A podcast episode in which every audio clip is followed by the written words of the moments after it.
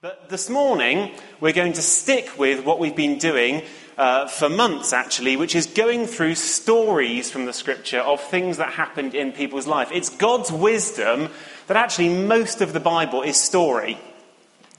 Uh, most of it is a narrative of what God did in people's lives. And it's no accident, uh, it's what God put there for our good, these stories from which we can learn. So, the story that we're going to look at in a minute is from the beginning of 1 Samuel. But before we get there, as we start a whole new term really this morning and start a new uh, academic year as well, I thought it would be helpful just to pause and remember some of what God has been doing, the sort of main headline themes, if you like, of what God's been doing amongst us. And actually, the, the, the main thing going back five or six years, has been about God adding into our, uh, the way that we walk the Christian life, uh, a, a, an embrace of people beyond the church, beyond what we've known so far, which we can call mission. Uh, we've learnt more and more and more about the fact that our God is a missional God, which is to say that he sent his Son into the world and he sends his Spirit into the world to rescue people, to get hold of people and draw them into relationship with him. And we've had a wonderful heritage in, for many years in OCC of uh, being spiritual and knowing each other in a, an authentic community, but there's been something of mission that's needed to be added in, and that's changed quite a lot. Uh, it's changed patterns of life, it's changed ways of relating, and uh, it's changed what we do with our small, smaller groups as well as a church, which are now called missional communities. And if you don't know anything about all of that, then talk to the people on the welcome desk, or welcome cafe, indeed, as it is this morning, and they'll tell you more about it. But last week, we had Roy and Daphne Godwin with us uh, from Ffald-y-Brenin in Pembrokeshire, and as has already been mentioned this morning, Roy shared a word to us. He asked me before the meeting if it was okay to share it because it might be a bit in your face. And he wasn't quite sure how it would come out. And he worried that he would, well, I don't know if he was worried, he was just aware that he might offend everyone and I might be upset too because he was having a go at you lovely people. I said, no, no, no, we need to hear what God's saying. So he shared it. And what he shared was very simply wake up You've been sleepwalking. It, oh, I need to click, don't I? There we go. Wake up. Good. Uh, you need to wake up. And one of the things that we've found helpful as we've developed missional communities has been making use of a very simple, just a triangle to remind us of the fact that the Christian life has different dimensions. Uh, there is our relationship with God, which means so much. It's about knowing Him intimately, it, he is the source of our life. He's that fountain that's been spoken of this morning. He's our source of power. Without Him, there isn't anything else. So the up bit matters. The in bit, the relationships that we have as brothers and sisters together in the church, they matter too. Because God wants us to look like Him. And He is Trinity. Father, Son, and Holy Spirit in eternal relationship with mutual love and mutual care. And it's right that we as his people should look like him. And so we're told to love one another. There's an outward bit. And this is what we've learnt more about in the last five or so years, I guess, which is we're also called to love our neighbour, and that means everyone. We're called to love the lost and to include people other than just our brothers and sisters in Christ in our in our lives as real friends. When Roy spoke last week about waking up, it wasn't actually about waking up to the needs to care for each other, because we think we're fairly awake to that. And it wasn't a word to wake up to the fact that there are many people who are lost and in need of salvation. I think we're increasingly aware of that. It was a call to wake up to God. And as we've developed uh, the life of the church by the as God's led us over the last years, one thing that we have missed and which has kind of just ebbed away, I believe, is an expectation of walking day by day with God, of knowing Him in immediate reality in our experience, and actually the feeling that unless we meet with God today, we're sunk. That, that dependence upon Him. The word came to us last night. It came prophetically, inspired by the Spirit. It's a word comes straight out of the scriptures as well about waking up. And so that's what it's time for. It's time to wake up. Let's open our Bibles to 1 Samuel.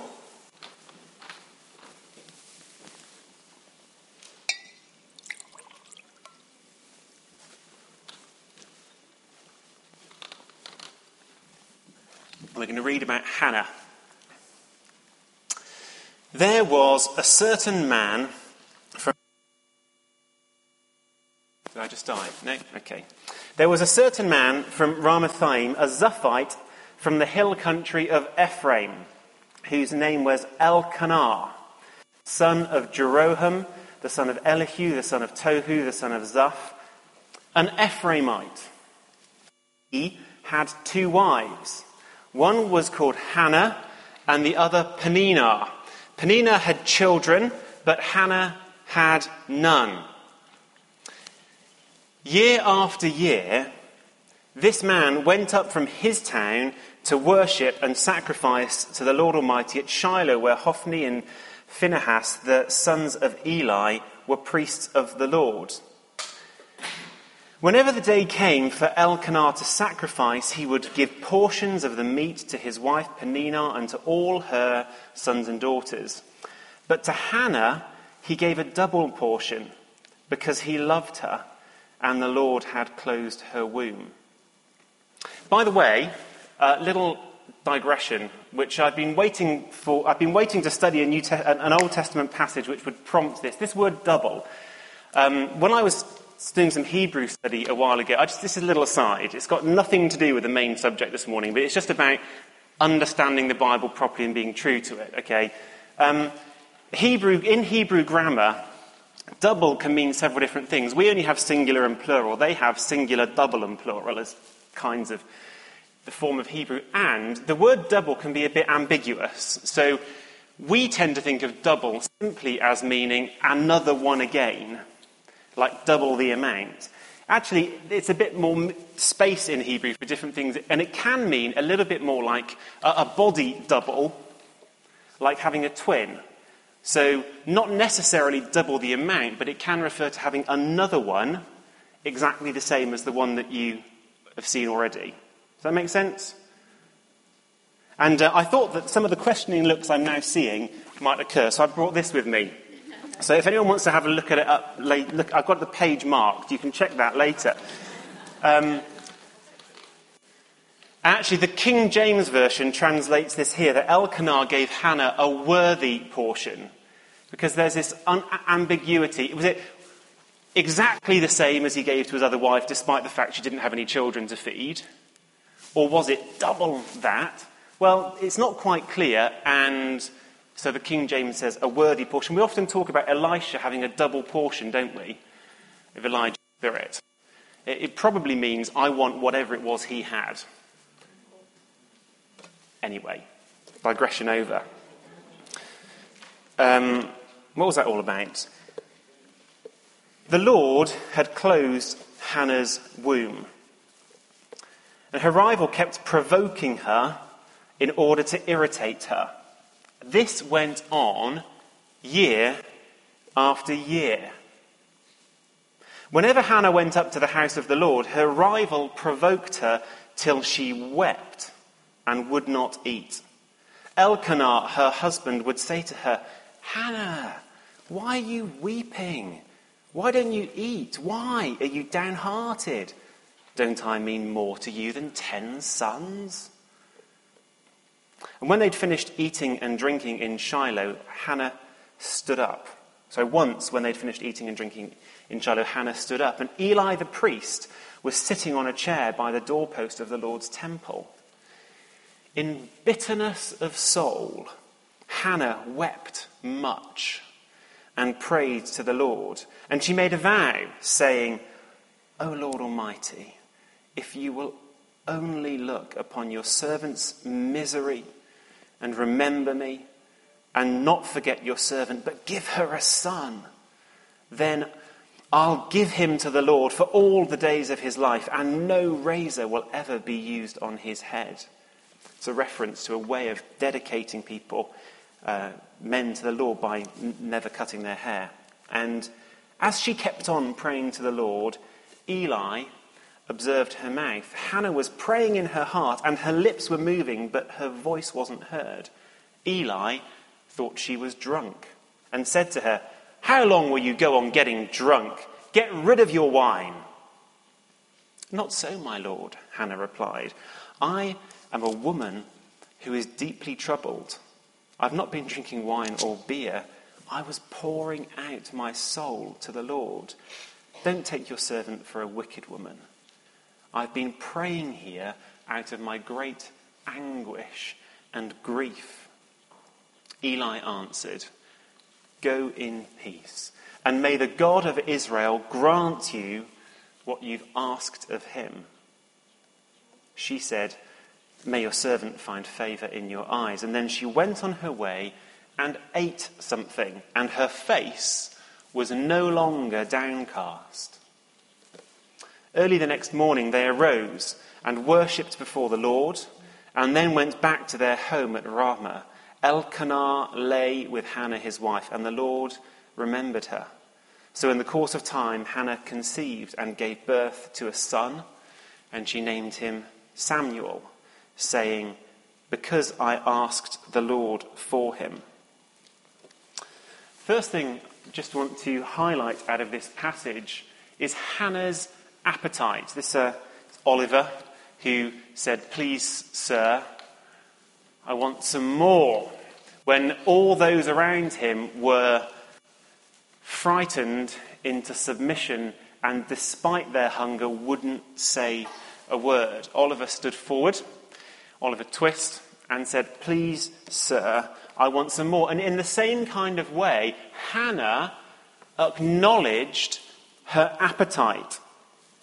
The passage tells us she had a loving husband, maybe a slightly insensitive husband. Didn't quite get what was going on inside her, but he was, he was trying, wasn't he? Which is sometimes the most you could hope for from a husband. So she, she had a loving, if slightly clumsy, husband. She wasn't entirely bereft in the world, but she knew there was something missing that mattered. And she was willing to say so. She was willing to name the thing that she was hungry for. She was willing to speak that which she had an appetite for and not just to remain silent. I wonder how we are best described in our spiritual appetite. And I trust that though her story was one about children, actually this story speaks to all of us, wherever we're at, uh, about hunger for things that we know God uh, desires and that are on our heart and for which we long, the things that we are missing. And uh, we're well provided for by and large, aren't we? Uh, we, most of us at least, can point to a couple of people, at least, who love us, even if they're a bit clumsy too. So we're not totally bereft in the world, but there, there's something more that we know other people have and we haven't got. I mean, I was delighted to hear of Caris being healed of her intolerances. Um, but I hope that like me, when you hear that story of Roy Godwin prayed for her and, I wish it didn't take, I wish it didn't take Roy Godwin coming here. Do you know what I mean? Because she's been suffering with that for quite a while. And I wish she hadn't had to wait so long. But there are other people who've got things that we haven't got, and I want to name that reality. I um, was looking on Facebook this morning, And uh, Ali Kay, who actually he's coming to speak at the learning community we have in about a month's time here for those involved in leadership of our missional communities, he was doing a he was doing healing on the streets yesterday in Derby. And uh, he wrote this on Facebook. Just finishing up after a fairly quiet morning, and I notice a young Muslim woman in a hijab holding a Healing on the Streets flyer. Very surprised, she talks to me and asks, How do you heal the sick? Me. We pray in the name of Isa, which is Arabic for Jesus. Her. Oh, do you put your hands on the sick and then pray?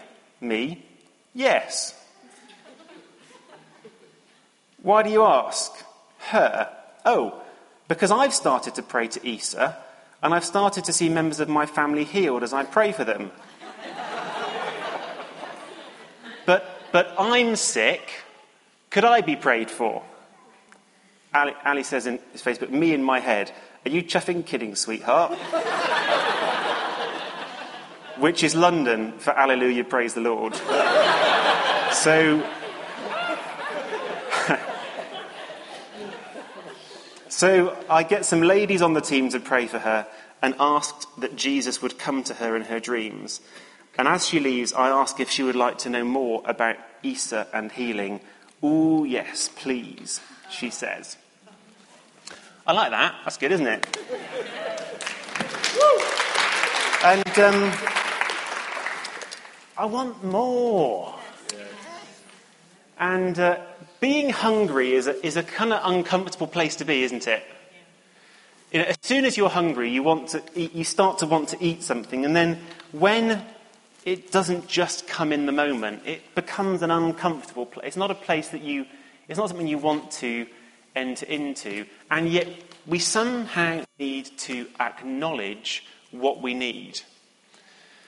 Um, Caroline's word about digging in the sand. Some of you might like making sandcastles. When we go on holiday, Bev makes the sandcastles, and I get dragged in as much as I have to that I can't get away with just sitting and reading a book because the whole sand, you know, sand under the fingernails. I just mm, it, anyway. Um, and I, am not, I'm not overwhelmed with delight when it's made, which I suppose is the compensation for all of that.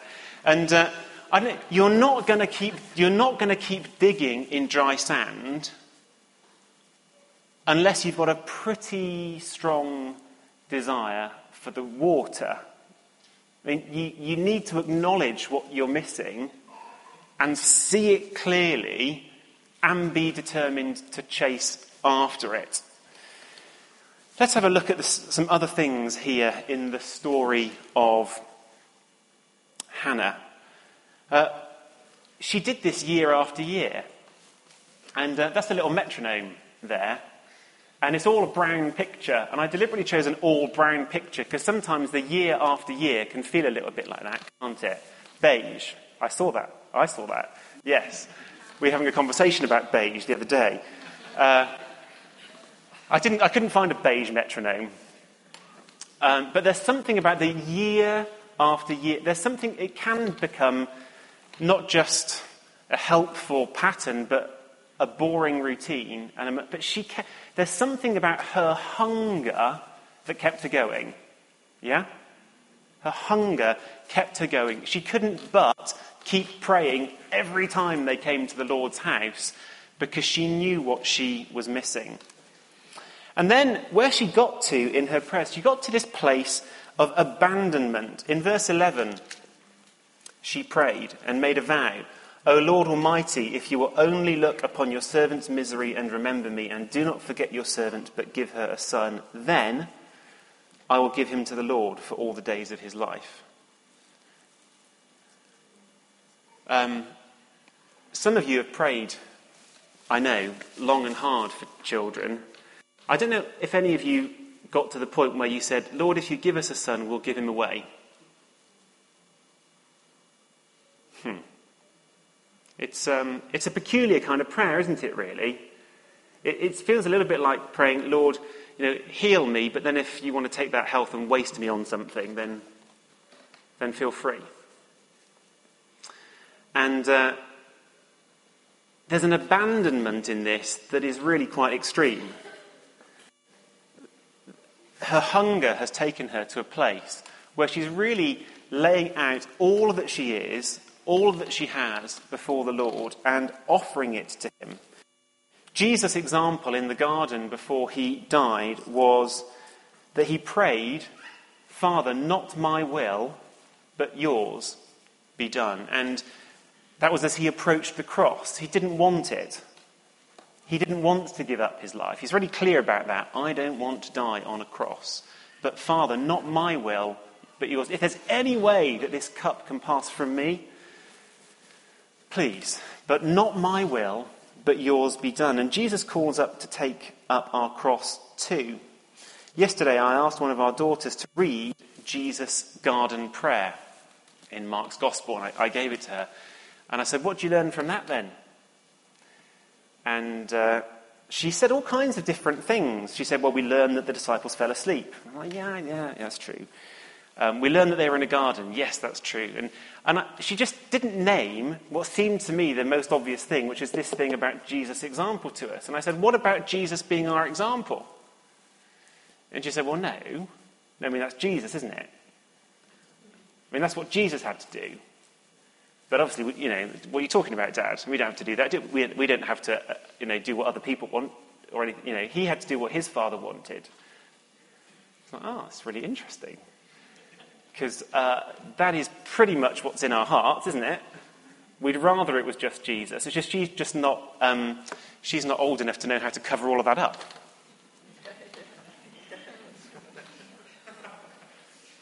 So she just says it as a ridiculous idea. But Hannah was entirely abandoned to the Lord. And it brings us back to what Helen was prophesying last week as well this picture she had about riding the horse and having tight reins and releasing control to allow the horse to get its head and take us where it's a picture of allowing God to take control, of abandoning ourselves to Him. And in that, the key issue is trust. Do we really trust God? Jesus was able to go to the cross because he trusted his Father, and that if that was what his Father required of him, then it was okay, because his Father wouldn't send him to a purposeless death. There's an issue here of trust. My question, therefore, at this point is how much do we trust him? Because there are spiritual resources and spiritual life to be found in God, but they're gained. Another word for trust is faith, that there is a faith dynamic in which we reach out to Him believing that in His goodness it'll be all right.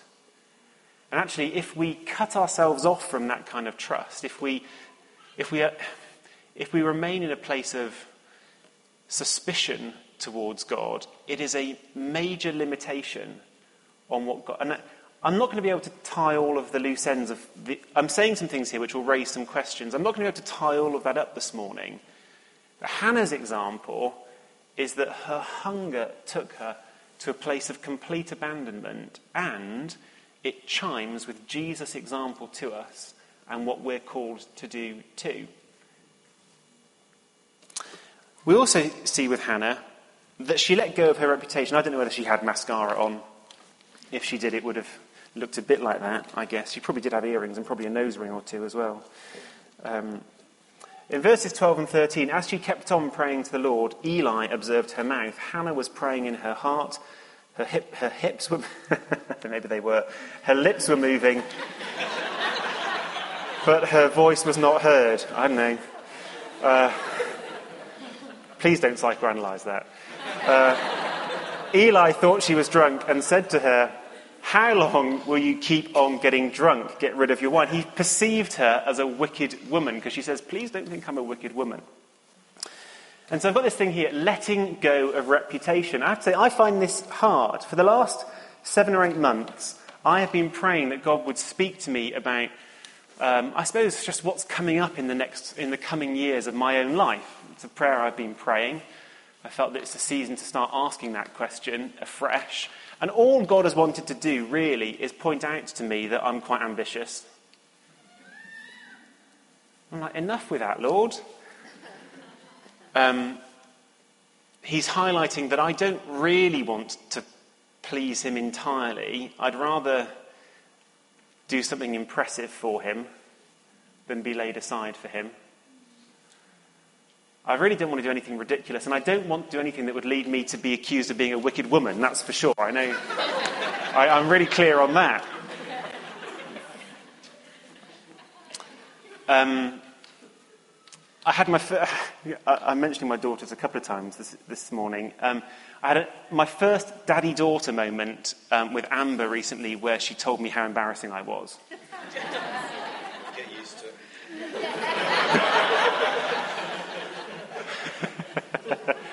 And uh, the, only, the only redeeming feature of this was she said to me, I get really embarrassed, Daddy, if you kneel down in worship. I thought, that's all right, isn't it? I don't, of all the things that I do that are embarrassing or will become embarrassing to her, for me to kneel down in my worship when we're, we're here, I think I did quite well there, actually. Um, and all of us, and immediately there's this little vortex of, um, even in embarrassing my daughter, I'm doing something impressive. Know, it's like, it's so complicated. This whole thing of not wanting to please other people, but simply to please the Lord and not worrying what other people think. And here I am, as a church leader, saying to do it, and there's a dynamic of, do you need to do this to impress me? You, yeah? It's kind of complicated, isn't it? I'm not sure I've got much more to say than that, except to, we've somehow got to pay attention to who we're, who we're seeking to please. And um, if, I just suspect that I'm not the only one here to whom God wants to speak about you, you're too concerned about your reputation. You're, you're too, too bothered what other people think. I, I suspect that that's a word that needs to land much more broadly than, than just in my life. I'm wanting to believe that anyway. Um, now, here's another thing. I'm going to do something which you're not ever supposed to do when you teach from the Bible, which is I'm going to make an argument from silence. This is where there's something that's missing in the Bible and you make up something about it. Um, I'm doing it very knowingly, and I'm doing it because there's a silence in this passage, but the issue is spoken to elsewhere in the Bible. So it's not a silence from the whole of Scripture. But one of the things that is notable about this passage is Hannah doesn't get any explanation. I mean, I don't know how many years she's lived with this suffering and mockery and weeping that made her unable physically to eat. I don't know how many years that went on for her. There's no explanation given here.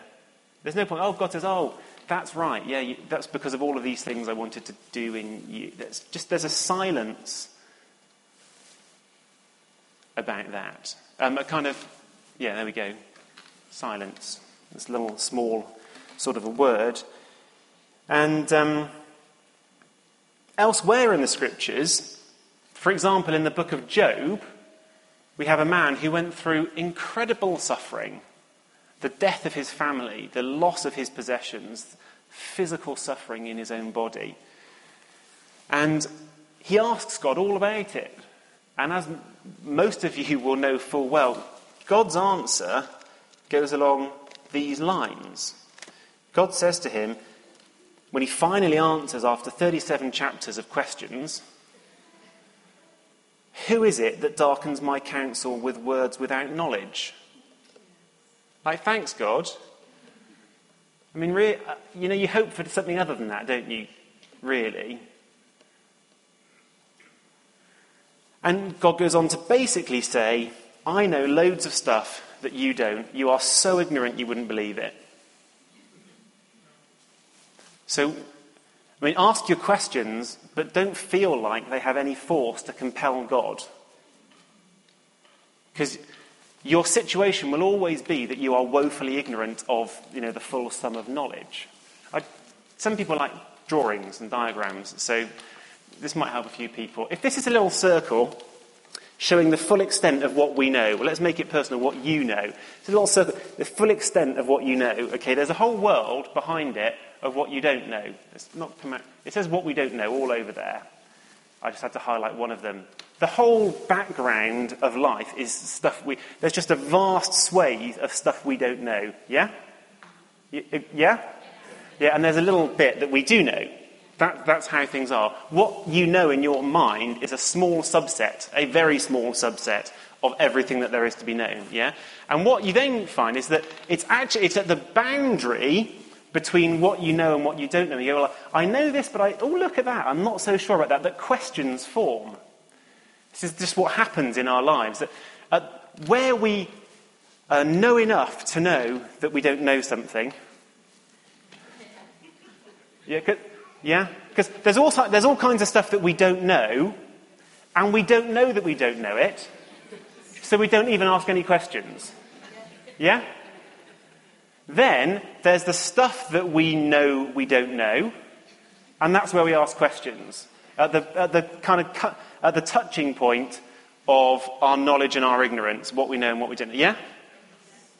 And then as we, as we get those questions answered, the, the scope of what we know gets a bit bigger. Yeah, this is the experience that we have in life.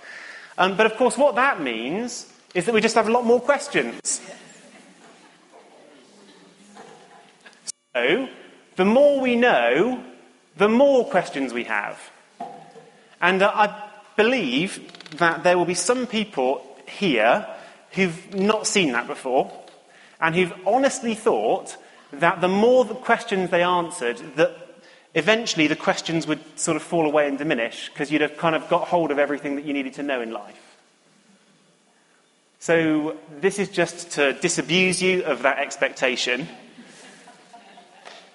Because the more you know, the more questions you will have. All of which is to say that we need to have a spiritual life, an, an understanding of God in which we accept that there will always be mystery. There will always be some things that we don't know. And for some of us, that's a real pain. There are some people, for, this is me for sure. Oh dear. I was struggling to prepare to speak this morning because I was like, everything I've got to say, I'm feeling convicted on. So ah. Anyway, um, some of us think that if we, can just get, if we can just understand this whole walk with God thing a bit more first, then we'll jump into it. If, if we can understand the upward dimension of our life, we can get our heads around that a little bit more first. Brilliant. Okay, now we know what to do. Now we can get on with it. Now, now we can live it out. But there has to be in our walk with God, because He is so vast and He knows much stuff that we've not even learnt that we're ignorant of yet. There's got to be an understanding that we just get on with relating to Him anyway. We make it a priority in our lives to spend time with Him ahead of getting through our list of things we'd like to find out about first, please. Yeah? And now, to some, that might sound really anti intellectual. If it does, uh, it's not, because I also think that God's given us minds and that blue circle there, that thing, what we know, needs to keep increasing uh, as well. We just need to understand that mystery will remain. And therefore, as it says in 2 Corinthians 5, we need to walk by faith and not by sight. If we're limited to what we can see and understand, oh, I've analysed that, I've got that one nailed, if we live there alone, then actually the upward dimension of our lives will be thin and weak. Hannah took Eli's word as a sign that God would answer. She'd had how many years of being taunted and knowing what she was missing. And Eli says to her, May the God of Israel grant uh, what you've asked of him. And she's, she's lifted in her spirit. There's a response of faith that goes on in her. She Still, all these questions. Why? Why, God, have you allowed? Why is this? Happening? I don't understand that. And yet, there is a response of faith in her, and faith is pleasing to the Lord. Um, a few weeks ago, we had a friend of mine, a good friend of David and Sam Massey's uh, here, who helped us uh, respond to the Lord at the end of one of our summer meetings when Graham was speaking, I think. Uh, his name is Joshua David. He comes from India. He's going to be coming back again at the end of November and I'm going to hand over one of my preaching slots here to him on a Sunday morning because I think we need to hear some stuff that he's got to share. He's one of India's sort of, I think, foremost uh, miracle working evangelists. That's the, really the best way to describe the grace that's on his life. And he, describe, he might tell some stories when he visits us. I wanted to relay one story to you uh, from having spent some time with him recently because I think it will help us. He was speaking at, well, they call them crusades because they didn't have the same negative history around that world, that word in, uh, in southern Asia that we do in Europe and the Middle East. So they, it's having a healing crusade. And uh, as the meeting got going, a bunch of people from the BJP turned up, who are the, the militant Hindus um, political party. That's right, isn't it? BJP, yes. And they brought with them a spastic man. And they said, here's the deal. Uh, you heal him, and we'll let your meeting continue and we'll pay for it. You don't heal him, we get to beat you up.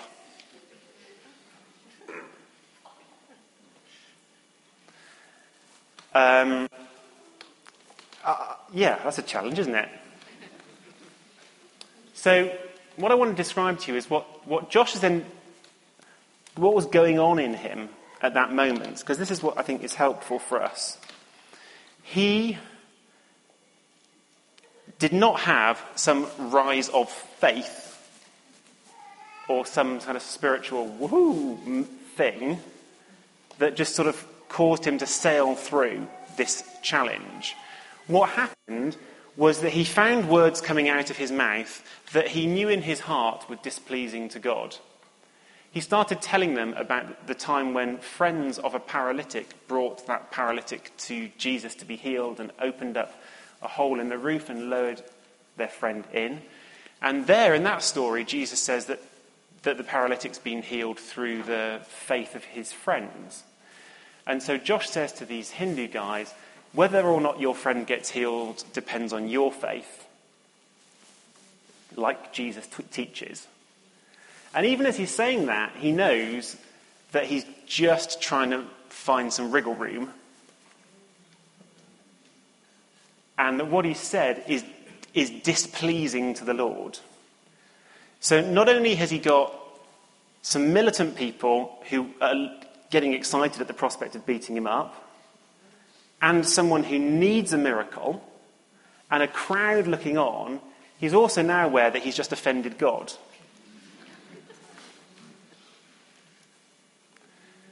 And being constrained by the circumstances has little option still except to go and pray for this man. Barely a word is out of his mouth, and God heals him, which is a good outcome on many fronts. Uh, the thing for us to learn is that a greater experience of the upward dimension in our Christian lives uh, comes in a place of not of our perfection,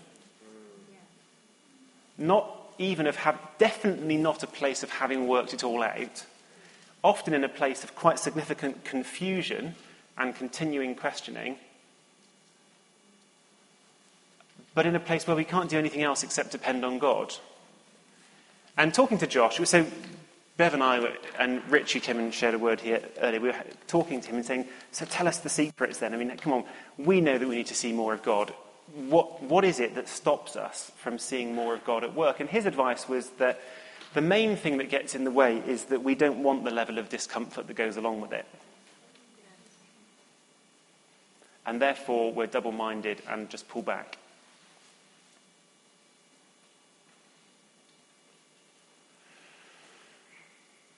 And I agree.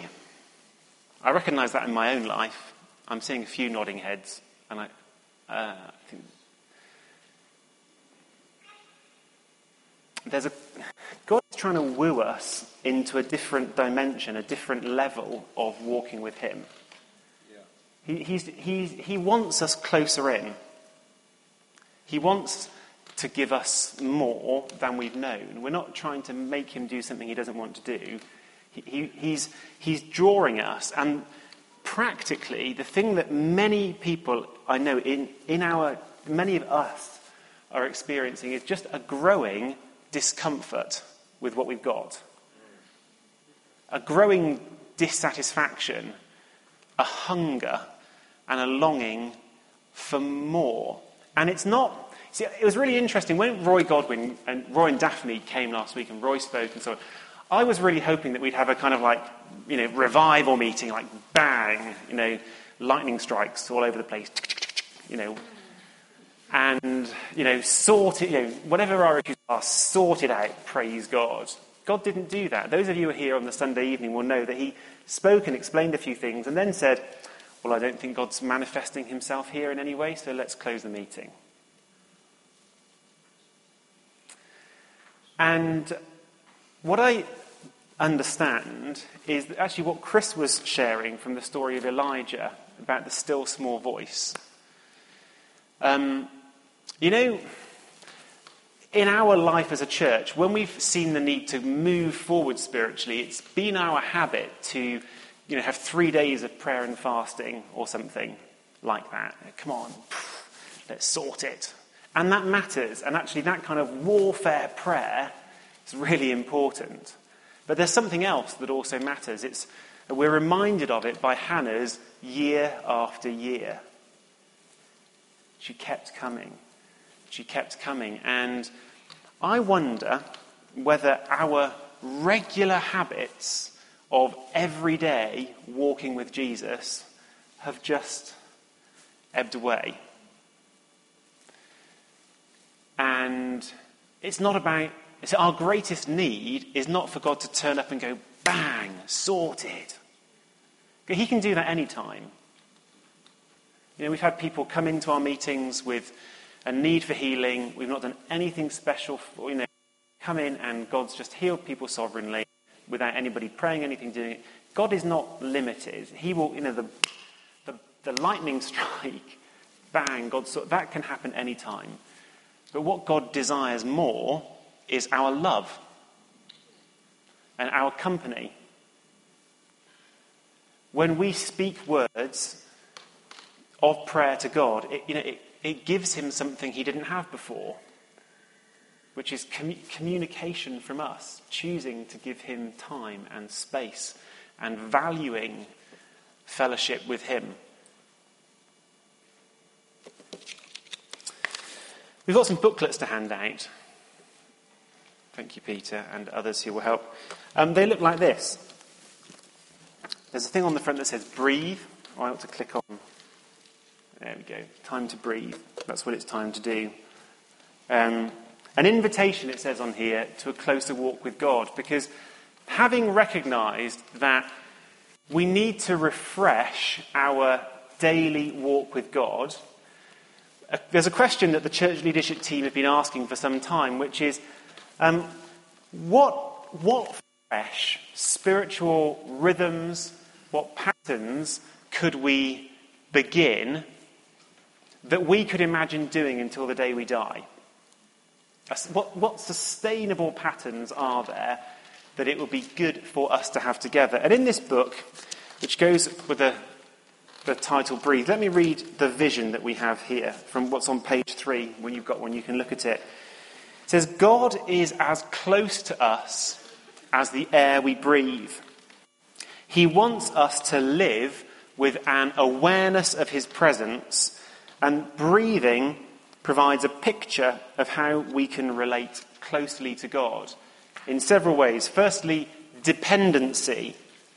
We depend on the air around us. If we stop breathing, then we die. Prayer is not about technique, but it's what we do when we know that we really depend on God. So the, the theme of breathing, of a breath, reminds us of our dependency on God. There's a rhythm as well. Breathing in and out is one of the most basic rhythms of our lives, and it reminds us that some regular habits are good for us. Rhythms of time with God help us to keep breathing in His Spirit and to become the fragrance of Christ in the world. And then space. When we breathe, we expand our diaphragm and ribs, creating space in our lungs for air to flow in. And as we create space for God in our everyday lives, we will discover how He longs to flood into our lives. And what we're suggesting is that you consider joining in with a pattern that we think we could continue until the day we die. It's really simple. A daily rhythm, morning, lunchtime, evening. Could be breakfast, lunch, and dinner. If, you know, if your life revolves around those, that might be more helpful for you. Uh, just to spend each day reading, at the beginning of each day, reading God's word and praying for the day. And there's a suggestion here, page six and seven, what you can do just to take 10 minutes in the morning, which seems, we think, manageable, just to invite God in to the start of each day. In the middle of the day, at lunchtime, just pray the Lord's Prayer at lunchtime. It's really simple. Lots of people obviously have mobile phones. You can set an alarm to ring. I've got mine ringing at 12:30 every day. Bling, pray the Lord's Prayer, and it's been really, really helpful. Really, really simple. And then in the evening, probably best around your meal time, actually. Um, I don't know how many of you are in the habit of thanking God for your food as you eat. Uh, I know many of us are. But just a bit more than that to ask what's happened today? What's been difficult? What's gone well? God, where were you in all of this? And as well as thanking God for the food, to just pray a little bit and say, Thank you, God, for all that today is held. Bring these difficult things to you and pray for the next day. And um, you might not want to do all of it, start eating. Um, might be a discussion go on or thoughts to uh, unfold over uh, through the course of eating, but taking advantage of the things that we're already doing just to make more space for God in our days. This booklet also talks about some of the things that we do together that are on a longer term pattern, weekly, monthly, and so on. So this is what it says it's an invitation. Uh, some people w- were brought up on, you've got to read your Bible every day or God won't like you. Which is, of course, quite untrue. The people who said that should read their Bibles. And then um, I won't say it anymore. Still, this is an invitation. It's not like if you don't do this, then, oh, dearie me. But as a response to what, just believe it's what God's saying to us in this season that the inward thing, we're alive and awake to that. The outward thing, we're alive and awake. But our relationship with God, we need to wake up and see it refreshed. And I believe, uh, together with the church's leadership team, that this is a really, really helpful tool. And what we're going to do now is just take a moment's silence of, to allow room for the Holy Spirit, really. Um, and I don't know what the Holy Spirit will do and say as we, as we do that, but um, if we could take this away and seriously consider it, I, for one, will be really satisfied if this lands in our lives and serves as a means of refreshing our walk with Him. But let's just leave a bit of space now and say, Holy Spirit, please come. Father, send your Spirit amongst us. We pray that you would come and work in us. Pray that you would come and speak to us. Bring to our minds the things that you want us to understand and the things about which we need to make decisions. and give us that awareness of your presence, which completely alters the atmosphere of our lives. So, Lord, would you come?